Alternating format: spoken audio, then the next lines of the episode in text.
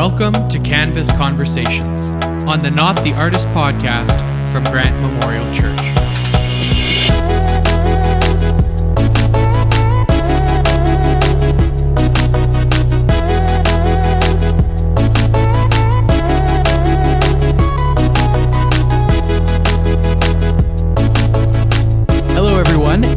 Welcome to the season finale of the Canvas Conversations show here on the Not the Artist podcast.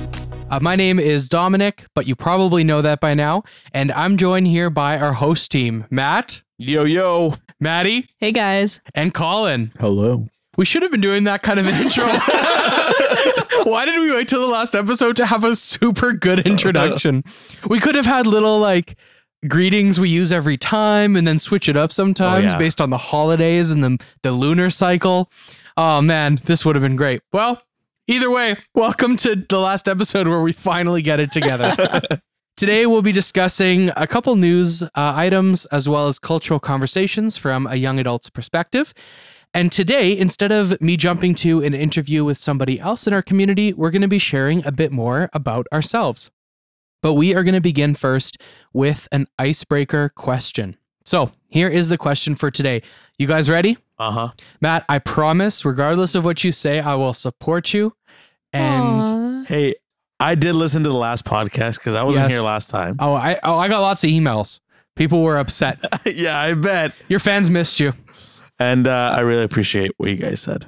I just thought I'd say it on the podcast. Well, we were just saying how annoying it is Yeah. that you're always serving. was- and Furious. Colin was red in the face. I've never seen him so upset. Fuming. He- here's the icebreaker question for today.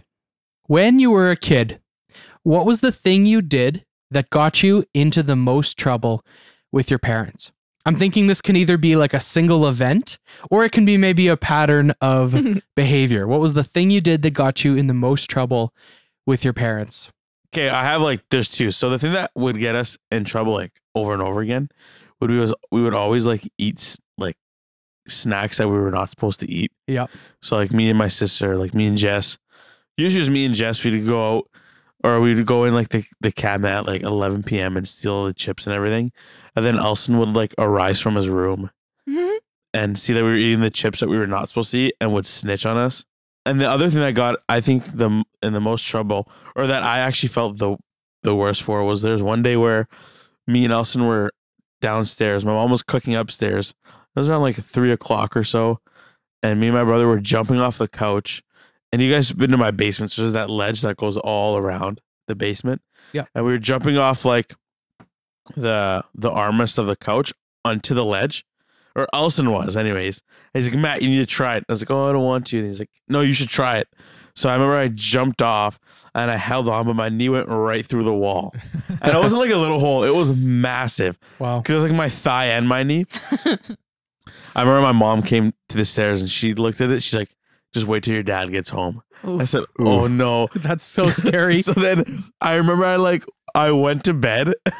like I was laying in bed and I pretended to fall asleep because like, oh, your parents won't get mad if you're asleep.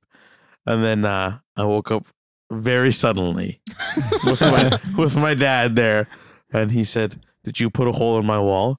I said, "Yes." He said, "Why?"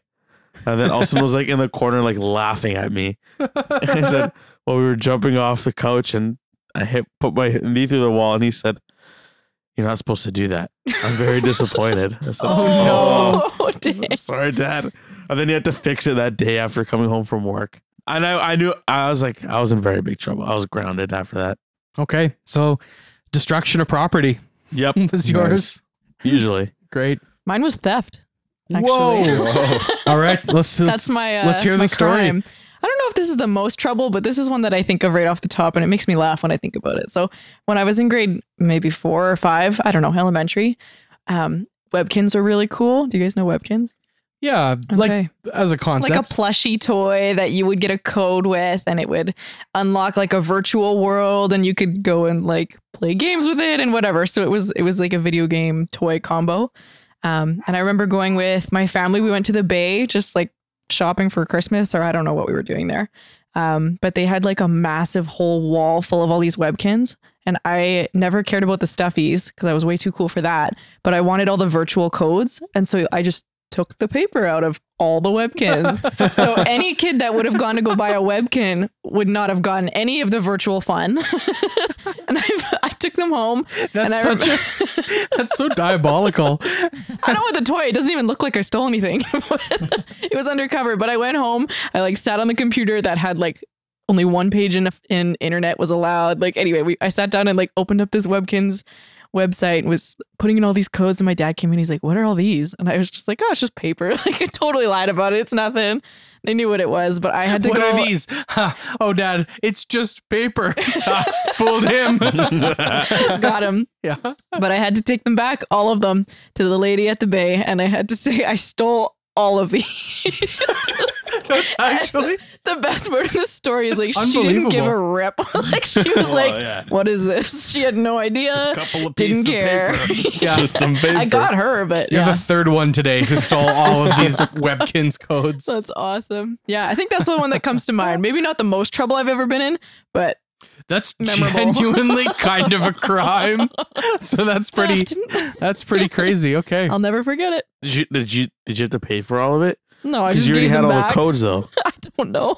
So yeah, I still got it all. these codes They're like were redeemed. redeemable once. Poor kid's So gonna some get a kid gets a Webkinz for Christmas. He's been waiting for it for months. He goes online and it says this code has already been registered. Code is in use. I don't You know think what? they put the code back into the tag. Actually, that's true. I never even thought about it. What do they have to do? So You you already already didn't do Direct all their anything. You got all inventory. the codes. There's gonna be yeah, there's gonna be like a kid sitting at his computer with his eyes all teary. Oh, Son, what's wrong? Just a couple of papers and it's not working. Oh man. Yeah, for me, I was I was the middle child, so I I didn't get in trouble nearly as much. One memory that sticks out, like I must have been five or something.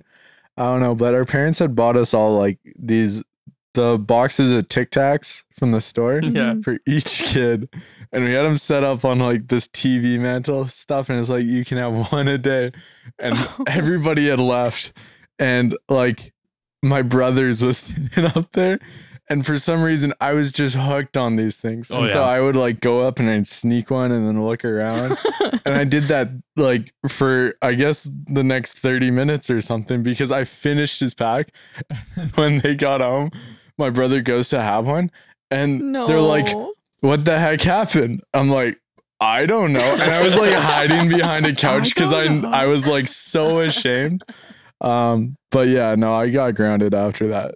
to be fair, to have one tic tac a day. Oh, That's- It's pretty- As a child, you like have the like total access to They're it. taunting like, you up there. Yeah. But not only It that, was just funny it was my brother's. Tic Tac a day.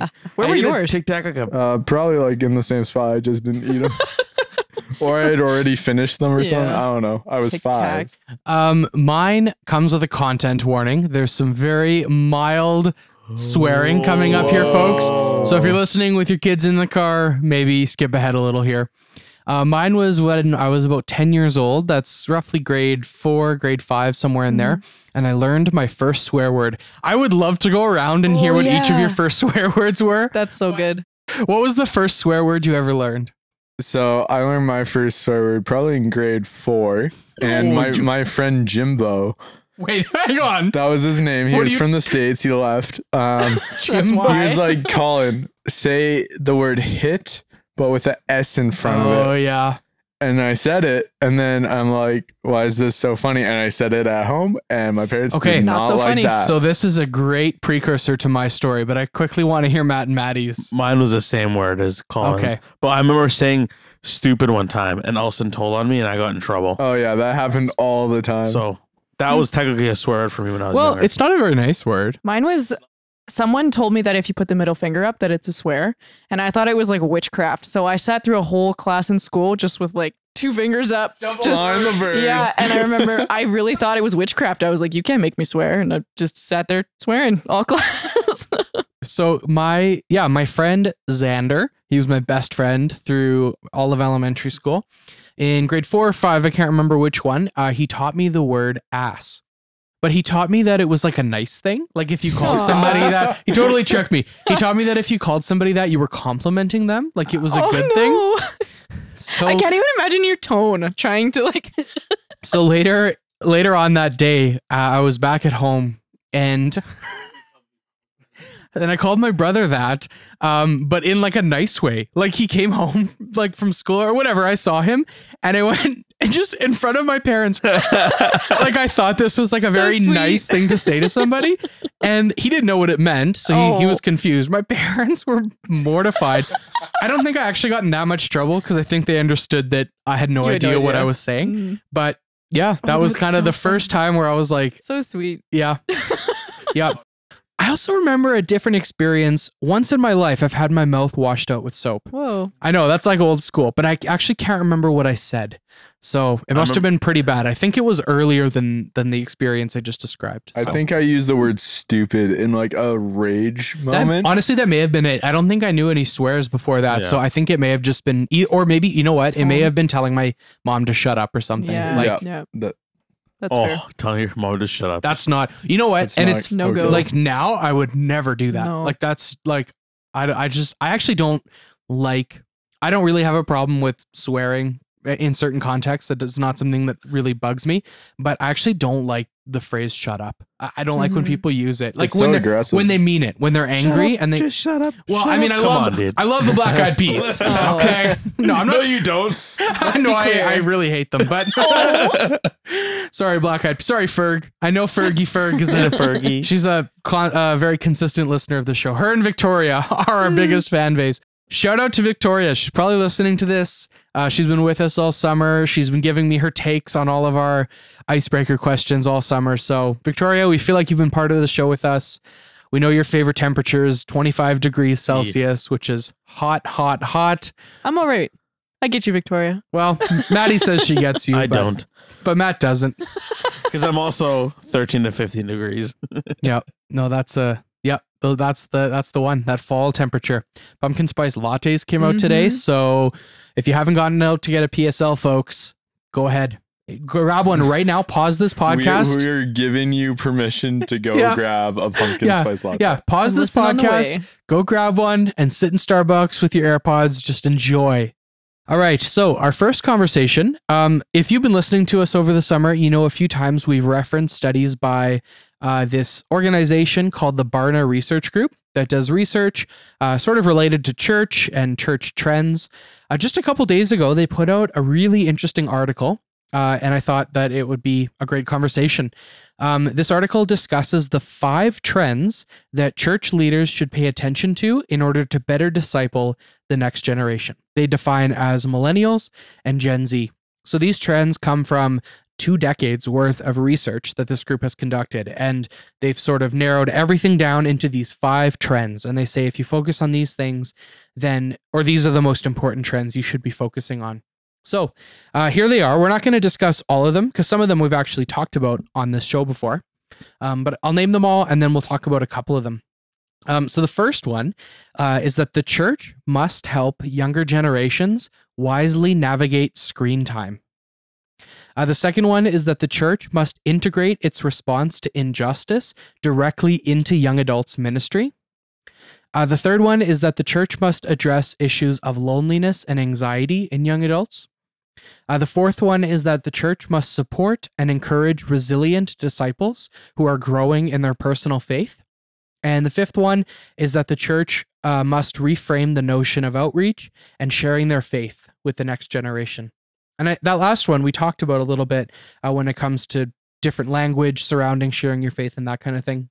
So we have discussed a few of these trends in the past. So we're just going to talk about two of them briefly today. And I'd love to get your guys' idea on it. Uh, the first one is the idea that the church, in order to better reach and disciple us functionally, millennials and Gen Z, the church must integrate its response to injustice into young adults' ministry. So, what do you guys think about that idea? That rather than sort of addressing injustice maybe as a side thing or maybe part of the missions department, it becomes directly part of young adults' ministry. Do you think that's an important trend? Do you think that is something you see in, you know, your world in the church today? How do you think we can do that? I think it's important not just in young adults ministry, but in all ministries. Um, but yeah, like I feel like the church should have a heavy hand in leading uh, movements against injustice because like the whole Bible is about trying to become more righteous in the eyes of God and um doing what Jesus did. And would Jesus be fighting injustices? I think we can safely say yes. Probably a safe bet. Yeah. I think it's interesting because Matt, Colin, and I all lead a small group together for youth. So it feels like a small circle all of a sudden. But our kids post about injustices All and the they time. like constantly, not only posting though, like maybe, I think maybe mm, I would post more than I would actually do something, which is probably terrible. But they're posting about stuff and they're researching and they're learning about it. And I just kind of think like, if I don't know anything about this stuff, how are we supposed to? How am I supposed to show up for our youth kids, or how are we supposed to even host a conversation, or be able to hear them fully without knowing anything in that realm that's going on. Like you're not equipped if we don't know it. So even for that reason, I'm like, yeah, we definitely needed our kids are are noticing and, and praying. So that's it. interesting. Do you think that one way the church can better integrate approaching issues of injustice sort of into its I, I like what you said, Colin, all of its ministries in our context, we're talking about mm-hmm. young adults, is does it start with the leaders educating themselves? Does it start with simply learning what injustices are happening in the world today and then going from there? Yeah, like I think it's important to know everyone should be doing their own research at all whenever something does come up. But regarding the the like I I do understand that the like yeah, maybe the leaders at the top of the church or however you want to do it. I'm not saying there's a hierarchy. What I'm saying is there's the leaders of the church and then your volunteers and whatever it is.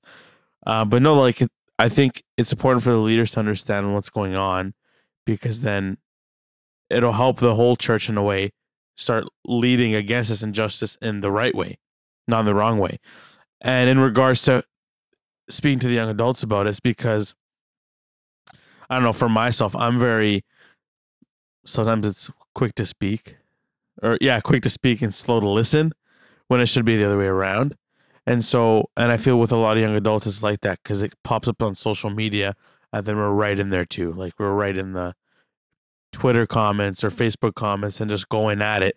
But if we had people from our church leaders kind of showing us and educating us on what this is, I think we would have a better response to it. Right.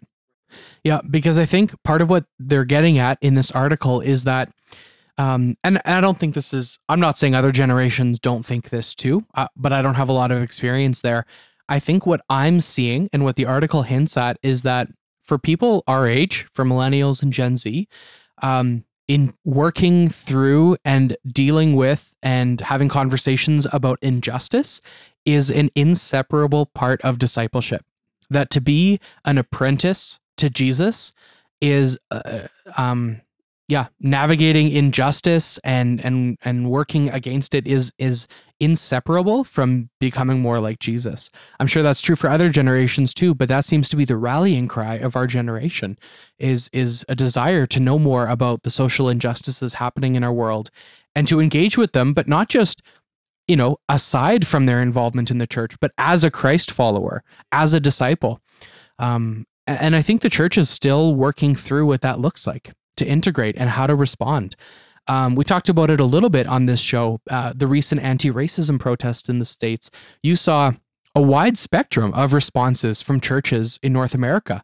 Um, everything from silence to kind of outright support, maybe even some that were against it. Um, I didn't see a lot of that. But I think that just goes to show that when it comes to having conversations about injustice, I think that the church is still learning what it means to do that. Even though, as you said, Colin, we have an excellent scriptural foundation for fighting against injustice, um, even being anti racists. All people are made in the image of God. We talked about that. Like, we have the best foundation to fight injustice. But I think just culturally and socially, the church is still figuring out what that means to integrate into its life as a church. Yeah, I think also, I remember the our very first podcast we talked about because that's when everything with George Floyd was happening. We kind of said in the you said a statement, Dom, that um, we agree that everyone should be treated equally and everything like that. And it was just said like, and a lot of the times, some of the churches that we see now and some of the leaders we have in church just don't know what to say. And like you said in the beginning, it's they need to get educated on it so that they can start sharing it with with uh, the young adults or with the congregation, and then from there to the young adults, and then from there to the youth. Yeah. Because there's layers to yeah, it, right? for sure. And, and I think that um, as the church helps young adults deal with injustice as part of its ministry, something that um, Cam, many of you know, works at Grant, has taught me over the years is that one of the most important things we can do with issues of injustice is not just to um, separate it from scripture, but to realize, as I said before, we have the best foundation to respond to injustice uh, because of who we are in Christ and because of what we know from scripture.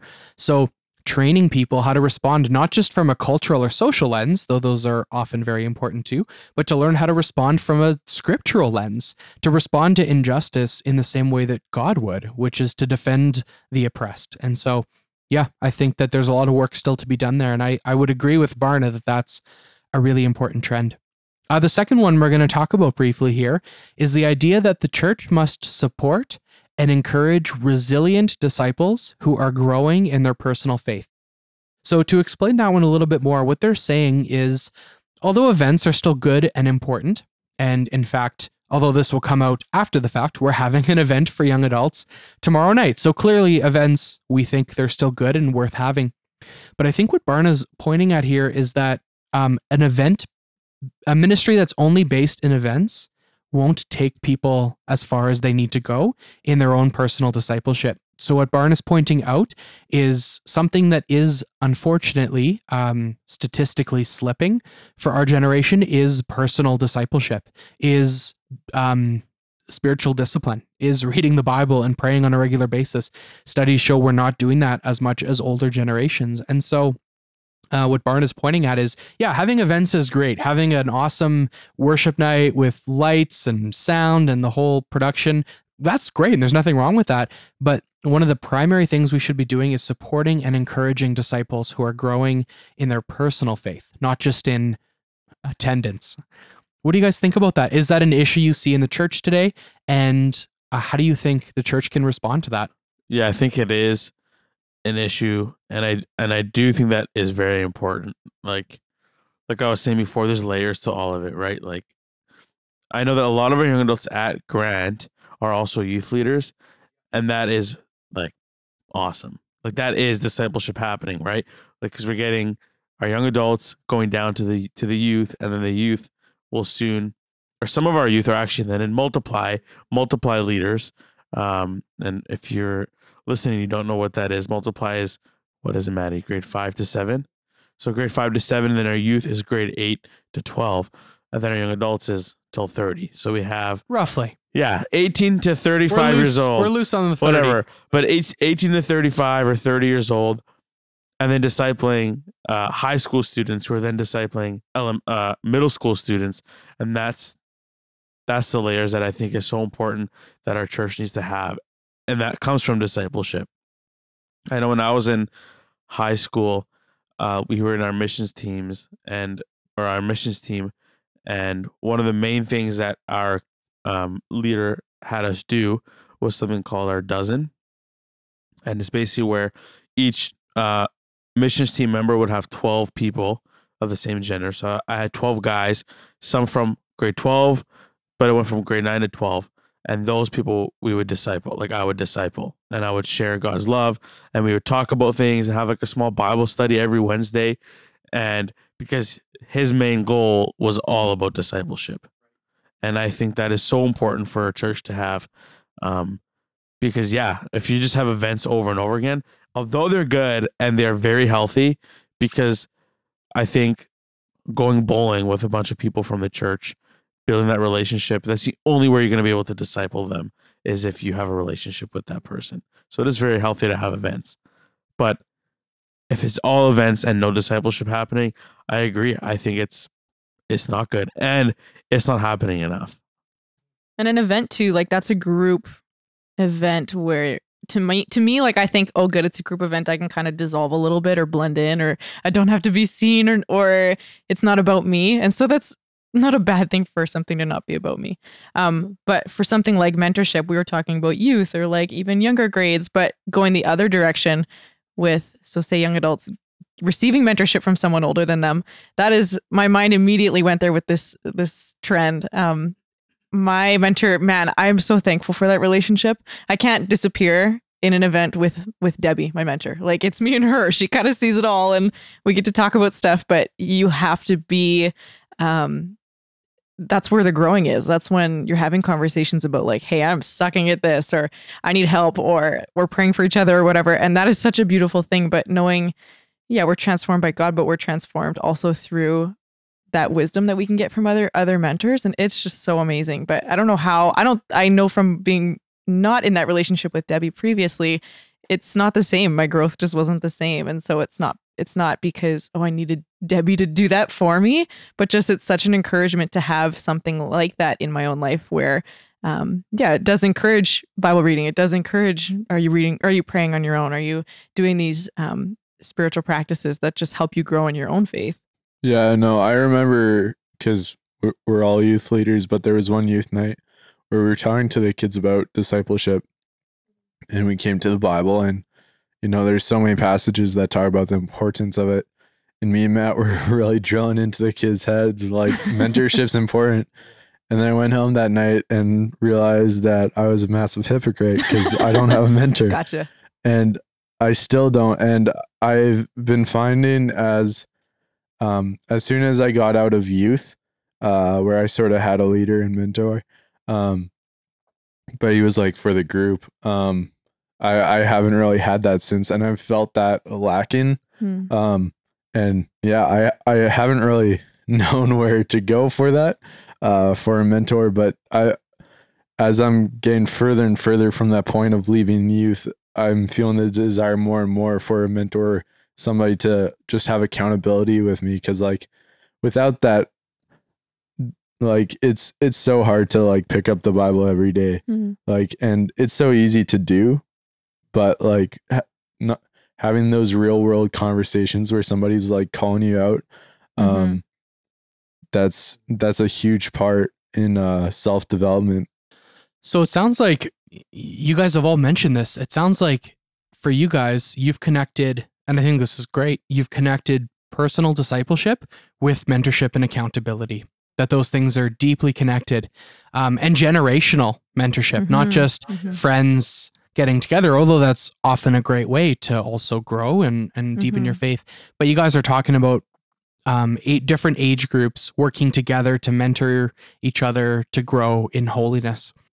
I do think though that discipleship isn't just about that. I think discipleship is also having like a Bible study and having small Small group yeah and doing things like that. I think that is discipleship because Colin has taught me a bunch of things and shown me a bunch of things that my mentor hasn't. Yep. You know what I mean? Right. Different experiences, different discipleship that's happened. Each disciple of Jesus was from different parts of life tax collector, fisherman, things like that. And they all were, well, Jesus was discipling them, but then they were all discipling other people, right? Like, it, and again, it, it's because of that flow. Mhm. Yeah. But, and it's funny actually that uh, Colin was saying, like, and then I don't have a mentor, right? And that kind of shows I'm not taking shots at Grant at all, but I'm saying it needs to be more ready available for young adults. Like that discipleship and that mentorship um, in all churches, in all walks of life. And if we want discipleship, um, if that's something that we're longing for, of course, we have to take that step and start searching for it. But I think that there should be, like on the pamphlet at church, when you go there, mentorship or discipleship available. Like, yeah Yeah, that it would be a core ministry of what we do. Yeah. that would be amazing. Yeah, that's been a dream of mine for a long time. But Mm-hmm. I, I completely agree. One more question for you guys, because um, part of what the study mentioned was in addition to mentorship, uh, something that's really important um, that we need to be encouraging our and supporting our young adults to do is to grow in their relationship with God um, on a personal level. So just that kind of one-on-one personal relationship that grows really through no other way other than spiritual discipline. Uh, things like Bible reading and prayer and meditation and worship uh, on an individual level. So I'm curious, um, and I'm asking because I'm asking for job advice here. How do we encourage and support young adults to do that? Um, one way that I thought of was a podcast. So this summer we did Canvas devotions, and they're just 10 minute devotionals. I hope that people were able to take and use to kind of think about scripture and then spend time in prayer afterwards. Um, but what do you guys think about that? How do we encourage and support young adults to do that? Because studies show they're not nearly as much as Mhm. maybe they want to be. Maybe this is the part where I'm hearing the question differently because we're talking about how do we get people to move from just liking the idea of reading their Bible and, and prayer and all these pieces to actually doing That's it, right. right? So to me, that's like, okay, you're inspiring them to move. For me, it might not necessarily be a you gave the example of the podcast, so I'm just going to use that. It might not necessarily be content on a pon- podcast, um, but for me, what's really inspiring is hearing other people who are inspired. So I'm thinking of a couple young adults that I've had the opportunity to get to know this past summer during the past year, and hearing them just genuinely talking about where they're what they're learning and even some of these questions we're talking about on the podcast like what are you learning about god or what what are you relearning and hearing that is so inspiring and it's like oh my goodness there's so many people in this world learning so many things about god and there's so much more that we'll never know. And so watching it and standing beside people who are pursuing that to me makes me want to go and do that as well. So i don't know how much that's like a what kind of content do we need or whatever. It's more so a man doing that journey as much as it is a, a personal thing you can get inspired through other other individuals and i love it. For sure, that. yeah. So I think then the advice would be less about what we can do, but more so maybe each individual surrounding themselves with people who inspire them to get to know God better. And then don't be shy to also inspire others. And it's not like I'm going to inspire today. no, that- like that's a good just- word. Yeah. I love how for the people I'm thinking of, it's so genuine. Like it's just so when we're talking or we're getting a coffee or something. Like I don't know, we're moving tables around for an event. Like it's just it flows out of them because they're they're genuinely excited, and that can't you can't fake that. Like you can't make that happen on demand in the same way that genuine genuine um, conversation and love for what they're learning. It's it's so addictive. It I just love being around it.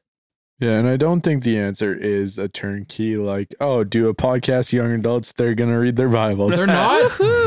Man, what a waste of my summer. but no, I I do think it's it's becoming more um personalized and like I don't think the same reason why I missed reading my Bible this week is the same reason that it is for somebody else. Yep. Um but one thing that like uh back when I was a camp uh cabin leader that was absolutely huge for me was tog time. I don't know if you guys know what that is. Can you but say- can you say time that again? alone with God. Tog. Time alone. T A W G. Tog. Okay, Tog. But got it was a scheduled time in our uh, day um, where uh, during our leadership development program, um, we just were sent out for an hour with a Bible and we had to go find a spot randomly in the field and just spend an hour with God every day. And that was absolutely huge just to like have it in my schedule and actually Mhm. like have nothing to do except for that. Um, definitely something I want to re-implement into my life. But also, yeah, just morning prayer. Um, and having s- some sort of repetition like uh it i found it's very important to every day just reset yourself and say this is this is a day for god like do what you want to um it totally changes your mindset throughout the day Hmm. um and it might just be a reminder thing but it might also be you know god's helping you with that but it's yeah absolutely huge just to have that constant reminder of okay this is this day like god can use to do something great Mm-hmm. Yeah, for sure. Yeah, I also think uh, accountability has always been something huge for me, and I know going to um, a Christian school and doing missions and all that, but even other walk at Grant or even other places, accountability has been huge for me because then you have someone who you can go to and tell them, "Hey, I'm not doing great. This is why." hmm hey, I'm not reading my Bible more. Can you keep me accountable? And I think also you need to you need to trust that person a lot. But I know that if I if I go to Dom and I say, which I have before, hey man, like I'm not doing great. This is what's happening. Then Dom asks me why. Why is this happening? and you have to be raw and you have to be ready to not make excuses because ultimately it's my own choices but when i have an accountability partner it's someone that god has put in my life so that i'm able to be corrected in a in a godly way Mm-hmm. and in the right way um so that i do get connected with god and i'm not and god has put this person in my life so why not use that person Right. i'm not Yep. saying you rely on this person day day in and day out But it's another tool we can use. right and if you need to then do it like if i knew that one of my friends was struggling with something and he was he told me well i don't want to rely on you too much matt day in and day out like man but if i'm available and if god has put me in your life for that yeah there's a point where it's like hey you need to make sure you're going to god first before you're going to me but let me let me be wi- with you. Let me be standing beside you while you're doing that. Let me be helping you. Um and that's i think one of the ways that can really help um young adults anyone in life Yep. is accountability accountability partners like hey a canvas hits and we're like hey go find your accountability partner we're back in the in in high school like Mm-hmm. but it's important because sometimes we forget about that Mm-hmm. Yep.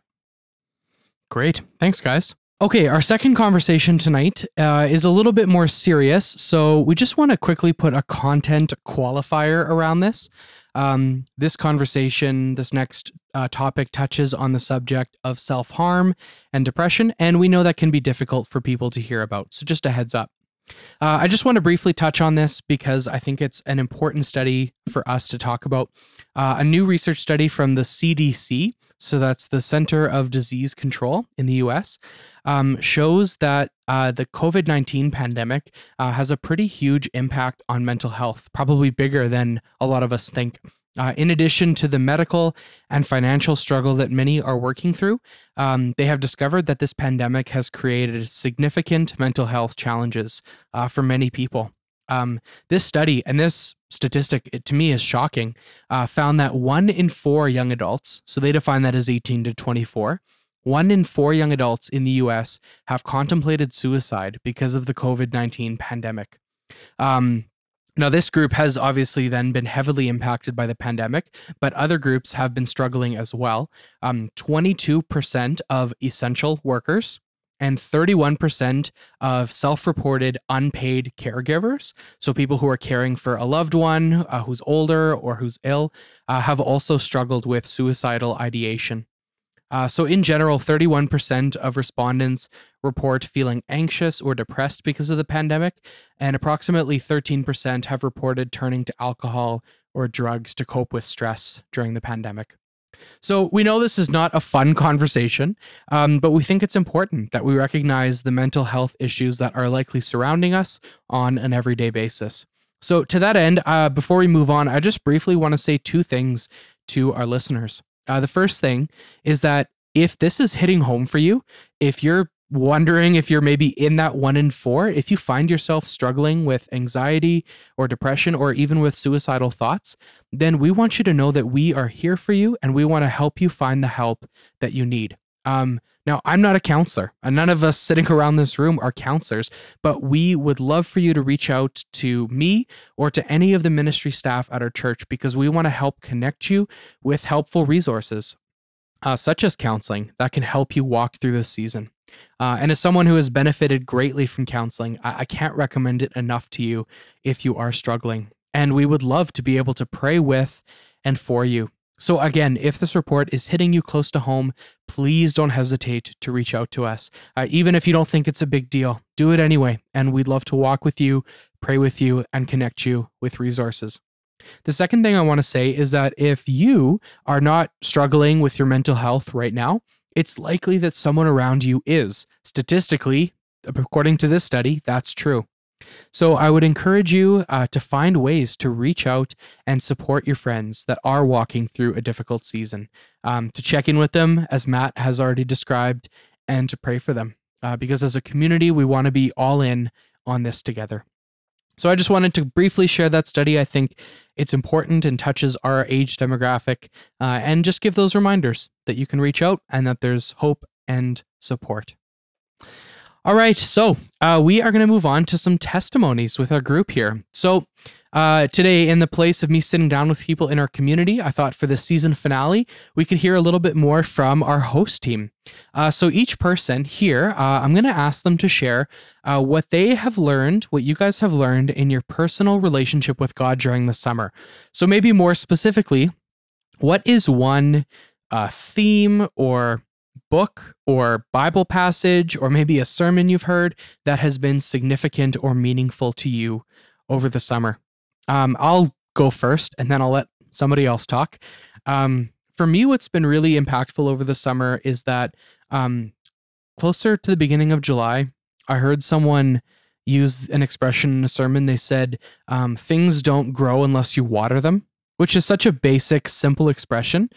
Um, but I realized, like, if I want to grow, for example, in the fruit of the Spirit, if I want to become more loving, joyful, peaceful, patient, if I want to become more like Christ, which I do, it's not going to happen by accident. It's not going to happen in a vacuum. It's going to happen because I structure my life and my time and my time with God in such a way that I'm watering the things that are important to me, which may also mean leaving things behind that aren't different activities or um, parts of my schedule. So for me, what's been really impactful this summer is just reminding myself that um, I want to be intentional with my time to make, I mean, this sounds like a Hobby Lobby sign, but to make each moment count, but really to, to realize that the time I have here is finite. Um, and that I want to use it to know God better and to serve Him and the people around me more. Um, but again, those things aren't going to happen unless I water them, unless I spend time um, growing in those areas, which for me has meant, yeah, personal devotion, spiritual disciplines, things I'm still not great at, but trying to get better at. So For me, um, it would be the value I put in worship and uh, Mhm. how important that is in my uh, life and just how that's all changed um, through COVID and how learning how to worship outside of, you know, a worship night Sunday mornings, um, which is funny because I'm behind the soundboard Mhm. now. uh, that is a form of worship and I consider it that. But um, yeah, time times in my car have been becoming very, very important to me now just because of that shift of yeah, I can't be in a church with, you know, 800 people surrounding me. Um, yeah, and just pouring it all out, uh, even just by yourself and like the same power that God can show you in the the most powerful worship night there is is with you all the time um and can always be reached um wow, that's good. I like that. yeah thanks I just like the way you said that. yeah but yeah just realizing like you don't have to be a bread we break you don't have to be a canvas to worship god you don't have to um yeah be in this like atmospheric fog filled room uh to connect with him and to feel his presence but yeah. Mine's similar kind of to Colin's. I think I shared this in our first episode actually, where um, I've just been really loving like a slow moment with God, and I I haven't taken the time to plan it, and so it's been something that um, I've just appreciated that God has met me where I am this this summer. Just it's it's been a wild one.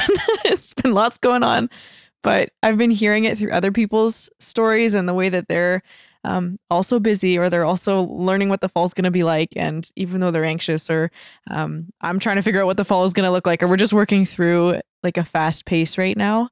Um, just like God gives us such amazing moments of peace of of doing laundry or the drives or um, having a forced moment of worship, which isn't our normal. But like those those moments, I'm just I'm loving them so much. Just to know that um, God sees that I'm done. I'm overwhelmed. Um, but he still is reaching out for me in those kinds of moments to say, like, I see you and I know um I know I know what you're working through and what you're what you're trying to grow through and and get to the next point with. But um just like stay here with me. And I've loved that. I know our our church is going through Psalms right now and I, I don't even know if this was one of the verses or not that we did but I think it's in Psalm 34 and it talks about like I looked for God and he was there and that and it's period like it was just that simple and I know it's not always that but that's what I've been learning and loving this summer Yeah, mine's kind of similar. Uh, sometimes I feel that uh, there's just so many things happening this summer, and there's so many. It's all good things too. Um, but a lot of the times I end up getting caught up, and then I and then I and then I feel that I'm not giving any of my time to God, and then I make the excuse that I'm not giving enough time to God, so I don't give God time. I'll be laying in bed. I'm like, well, I don't want to give God like the, the last three minutes before I fall asleep. So I'll do it tomorrow morning. Then I wake up in the morning. I'm like, well, I don't want to give God the first, the last five minutes before I leave out the door. So I'm gonna, I'm, I'll do it later, right?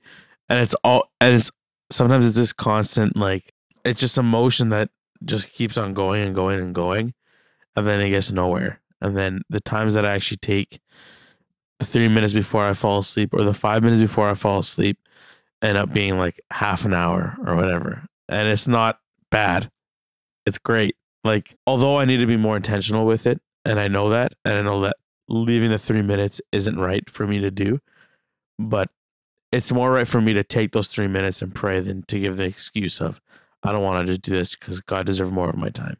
And it's a, it's an easy excuse for me to make that I sometimes always make. So, um, that's something I've had to learn is that God is readily available at all times, anytime, during the day or night, and uh, it, it's always it's always great.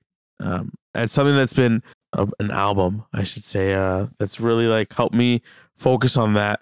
Even at work, whenever I get to work, I go on YouTube and I just play the album um, "Tell All My Friends" by Will Reagan and the United Pursuit. Man, it's such a peaceful album, but the words are so it's all about giving God control and it's all about letting go and um it's just a re- very relaxing for me to be at work cr- going crazy at work but then also having worship in my ears and like Colin said in your car wherever it is. And it's just so relaxing to hear and so peaceful to to to hear the words saying give God control give God control. Um lay it all down uh not in a hurry. Like it's all these different songs that i love to sing and i love to play drums to um and it's more than that for me it's it's it's a prayer in the moment and it's it's my time with god um that is in the craziest time of my day is at work and it's it's just so good to see that um and also this podcast has been amazing to do this this year i was so excited when we when we first said it hey let's do this podcast. I was like, yeah, let's do it. Um, yeah, I've loved every minute of it. Uh, and although that lots of the stuff I say is whack, um, I I do love this community. This community has helped me so much this year, especially during COVID. Like knowing that I can reach out to any anybody in my community at any time of day, and they'll respond in a Christ-like, loving way nurturing a safe environment for me and that I can share anything is something that I can't get anywhere else. I know what you mean. Yep. That's very special to have for sure. Thanks for sharing, guys. That's cool to hear about what you've all been walking through and learning. And it's also neat how I think all of us, there's a similar theme here that we've all been experiencing just the importance of focusing on the most important thing, which is really time spent with God, being aware of Him and worshiping Him, even on an individual level, um, as well as with our community. So, thanks for sharing that. Well, as I mentioned at the beginning of the show, this is our season finale. This is it for the summer. Uh, so, uh, we're just briefly going to share a few of our favorite memories from this past year and then close off. Um, so, what have you guys, what are some of your favorite moments from this past year uh, from our conversations here? My favorite moment was also one that riled me up. and everyone knows because it's been mentioned like every podcast ever since. We were actually sitting in the same exact order that we are now when I said purple was my favorite color. And Dom r- absolutely was in shock. The atmosphere of the room changed. Only for Dom though. Everybody else was fine. Oh, see, this is why it's my favorite moment. Yeah. Whenever we talk about it, Dom is still shook about it. I, it's not a bit. Like I'm not doing a bit where I'm like pretending. Like I, it, it's a lot. it's a lot to process. I think there's so many angles for it of it for me. I think part of it is that I thought I knew you really well. Oh. Like, and, and I'm no, no, no. I do. Like I, I, I do think I know you really well, but. Well, apparently not, because I would I would say if I were to make a list of what I thought Matt's favorite colors were, I don't think purple would have been on it. I think I would have forgotten about purple. Wow. So Not just to find out that's number one, just like made me question if I know him as well as I thought I did. See, and then I was questioning it like daily. I was like, is purple my favorite color? Yeah, it is. It is my favorite color. I like black and I like gray. Like if someone were to say, hey man, what's your favorite color to wear or to your favorite paint color that you would want on a wall? I'd say gray. Gray is my favorite color to wear, my favorite color to paint. What's your favorite color in general? Purple. Because I feel like everyone has just a favorite color that, that they just admire. Like when I look at the color purple, I said, wow, that's a nice color. But then Dom do you- rails me and says. Are you okay? Yeah, that was pretty shocking. One of my favorite moments, uh, one of them is silly, one is serious. The silly one, I don't mean to bring this up again. I'm so sorry, but I I don't think I've been more I don't know. I'm, I don't think I've laughed as hard as when Maddie shared that her nickname Oh. sorry to bring this up again that her nickname in was in high school in high school. was yeah. Fatty Maddie. That's just so mean and funny all at the same time. That was awesome. And I've had so many people like like comment on that to me Oh, and be like. I can't believe people called her that. It really so wild. it really brutal. stuck with people. Yeah. Uh, one of my favorite serious moments um, was part of this show, but uh, outside of the host conversations here, my my interview with Clancy, um, which if you haven't listened to it, uh, it's just a few episodes back. It's actually just a standalone. We didn't record that weekend because of the long weekend, but um, I just that interview with Clancy, I think about it all the time. He just imparted a lot of wisdom, did it with such humility um, I just I appreciated his words a lot, and I actually think about them um, to this day. So thanks, Clancy, for for sharing that with us. Yeah. Dude, the guy keeps giving me shout outs everywhere. Clancy, he shout, shouts out uh, Colin too. yeah, Yeah. the bucket heads. But Yeah. man, that guy deserves his own shout out. Like Yeah. he is full of his heart is so servant like and he's always ready to serve. And seeing him play drums or even worship or even sing is just so he's so humble and it's just so yeah, like you said, packed with wisdom. And it's so good to see someone like that serving in our church. Yeah, we're thankful for you, Clancy. I'm not sure if this was actually a podcast recorded moment or just a team moment, but it was a serious one. It's when Colin thought that Dawn wasn't a name. oh yeah. that was inside the pod. That was, That was outside. not a That was- podcast I'm so- episode. So sorry, guys. I guess yeah. Well, we're already We're here. this far Yeah. in it. I Colin, didn't why don't you know explain this? DAWN was a name, and I saw it on Instagram, and I freaked. Colin saw the name. Dawn, D A W N, and his first thought was, "Wait, like the soap?" And Dom was like, "What do you mean?" I'm like, "A drop of Dawn, and this the No, grease you is did not gone." say. You did not say it like that. We You were had the sitting here jingle. and we're Oh. like Dawn, and then me and Dawn were looking at each other. We're like Dawn, and then Colin's like it's a very common name. Dawn. Like you mean the name of the dish soap? We're like No, like a person's like name. a person's name, and then it was quiet, and they're like a drop of Dawn. What was the like, grease is yeah, gone. and you like yelled it. And I was like, Colin. because I have literally never met anybody with the name D A W N. That's like a great aunt's name. Is Yeah, Yes. well, I've never met a great aunt with that name. I'm so Um, sorry. and so Dom ridiculed me. And Well, I don't know then about he was that. like, I have never heard that slogan. And I'm like, wait, this is a separate issue now. He didn't know the doesn't know slogan the for soap. Dawn. I didn't know it either. To be fair, Which okay, Which it's like it's drilled into your head because of media. it's drilled into your head. It's which, drilled into my which head. is weirder, not knowing the the tagline of some obscure soap when you see company, D A W or not knowing a very a common name brand's for a nice lady, a nice older lady named Auntie Dawn. Dawn. You know, we still don't know who's right or wrong, but We, it was we a fun certainly moment. do. No, It was three of I think us. people should Three of us against you. Okay, yeah. but my favorite moment was probably um like most of the moments. Not trying to be like wow, out, cute. but you know, I'm a part of another podcast where it's all goofs and gaffs. But this was uh this is nice. This is good to uh Taste of dig into real topics and hear people's opinions and learn from each other and Hmm. yeah, it was a fun experience. Absolutely. And Yeah, Just a disclaimer. Me and Dom are okay. we're good.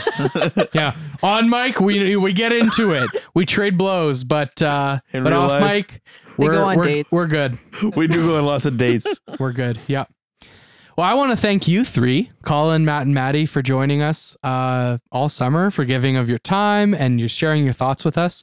Um, for me personally, this has been a very fun summer getting to do this. It's been a great project uh, to sit down weekly. It's uh, honestly, it was just an excuse to sit down with three of my favorite people and talk to them for an hour each week. So, yeah, thanks for doing that, guys.